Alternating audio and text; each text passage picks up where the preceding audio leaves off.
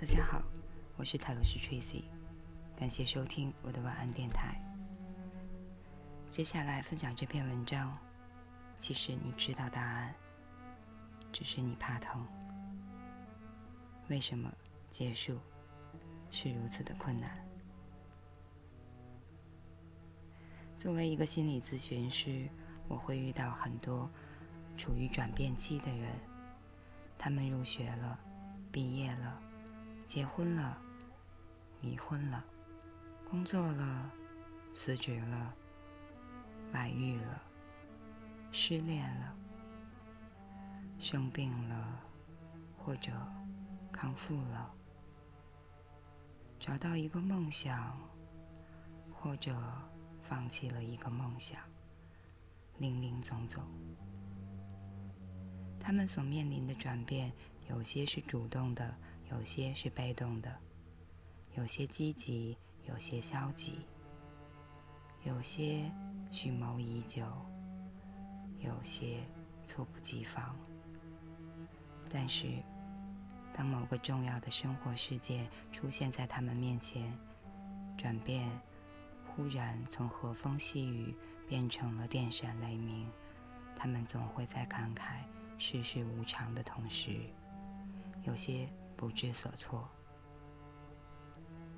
于是他们会问我：怎么才能尽快开始新的生活呢？威廉·布里斯奇在《转变》中写道：“转变要经历三个阶段：结束、迷茫、重生。大部分人都希望能直接跨过前两个阶段，马上开始新生活。”哪怕是积极的变化，也总是包含着结束，而结束总是让人痛苦的，因为结束里包含了失去。无论是失去一个身份、一种关系，还是一段时光，失去让人痛苦。归根到底，是因为我们在结束中失去了一部分旧的自我。可是，大部分处于转变中的人，对于结束的主题都茫然无知，或者也不大感兴趣。他们理所当然地觉得，一件事情结束了，那它就是结束了。当务之急是重整旗鼓，重新出发，而不是回顾过去的时光。很少有人去思索结束的含义，更少有人会去了解。有时候，我们的生活无法完成转变，进入下一个阶段，是因为他们在结束这个阶段就被卡住了。他们既希望这件事情快点结束，也希望自己不用承担结束的痛苦。结束是艰难的。我很喜欢电影《情书》。讲的就是关于结束和开始的故事。电影中，女主角一直走不出未婚夫登山去世的阴影。当她看到未婚夫的毕业册上有地址，忍不住偷偷的照那个地址给未婚夫写了信。收到回信，她喜出望外，并固执的。想让自己相信，这就是他未婚夫寄来的。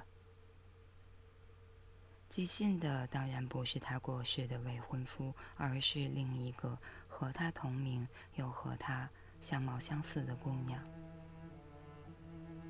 这是另一个关于结束的故事。他未婚夫正是因为在高中暗恋过这个女生，才对她一见钟情。这样的想法当然很幼稚，可是他又怎么舍得让自己结束呢？哪怕自己身边有个不错的男生在追求，哪怕理智早已经知道了心里的那一点想念是一点虚幻的希望，可这虚幻的希望毕竟还能用来对抗孤独，而承认了结束，就是从心底彻底承认自己永远失去了所爱的人。有位女士在知乎上提了一个问题，大致是说：我的男朋友抽烟喝酒，经常一个人玩网游到深夜，从来不跟我谈未来，有时候甚至还会动手打我。我觉得他不够爱我，但我们交往了已有一段时间了，我要不要离开他？下面有人简洁明了的回答：“其实你知道答案，只是你怕疼。在一段关系结束前，我们会怕疼。”一段关系结束后，我们还是会怕疼，所以才想让它在心理上延续。我遇到一个姑娘，和前男友分开了三年，每天上班的第一件事仍然是打开前男友的微博，看对方在做什么，固定如一个仪式。前男友的微博里有老婆和孩子的照片，有现在的生活。当然不会有他的痕迹了。每当看到这些，他都会忍不住的悲伤一下。当我问他为什么要用这种方式让自己悲伤时，他说：“我在前男友那边已经找不到感情的痕迹了。如果我还悲伤着，说明这段感情还在。如果我也好了，那这段感情就真的结束了。”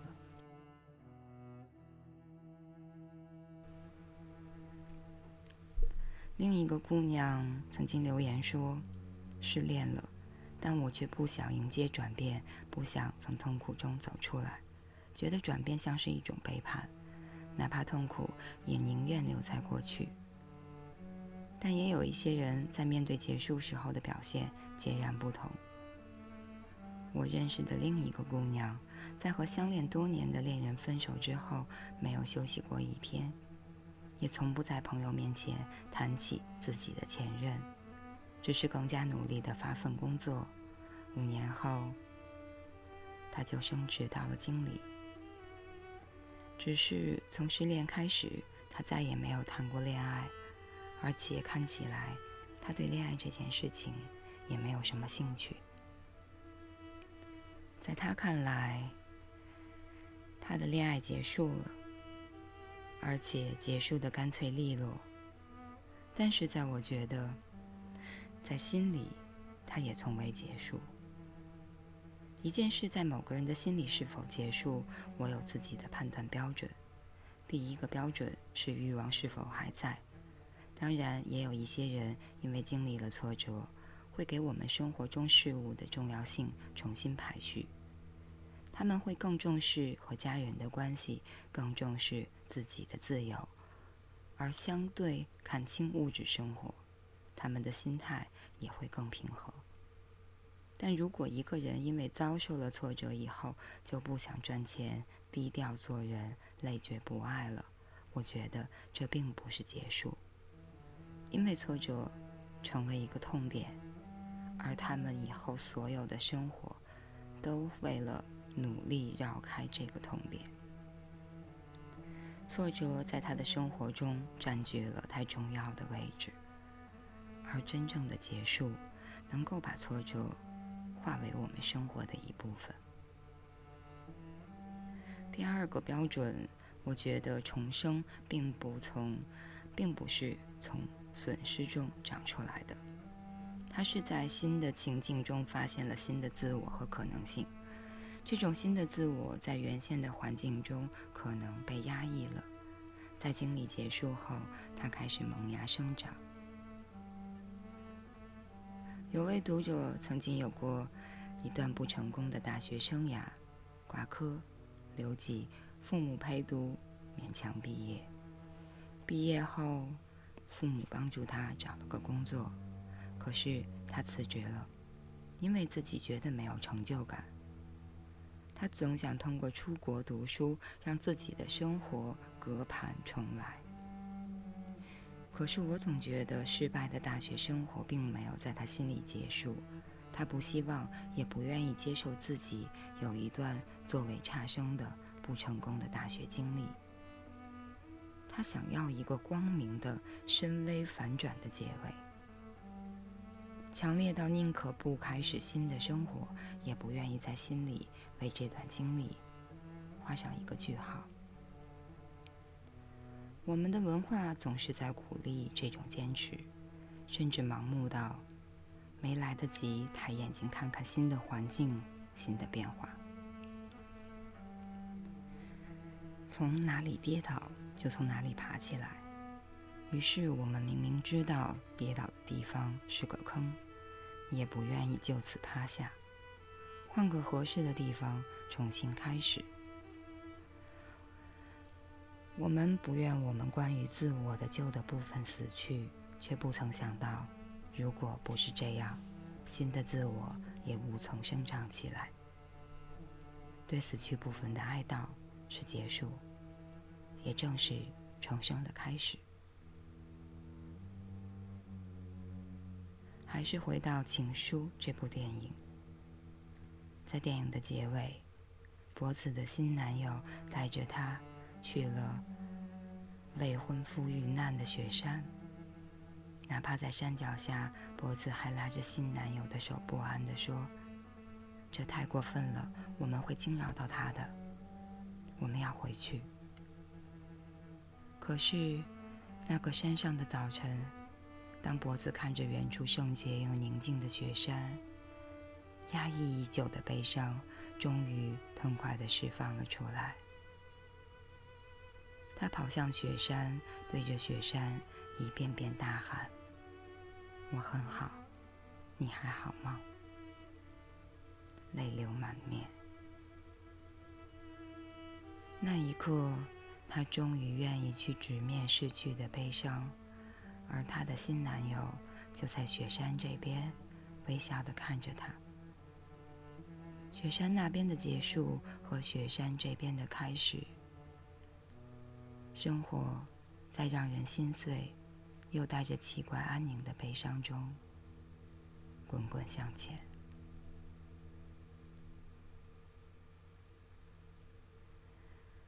以上就是这篇文章。其实你知道答案。只是你怕疼。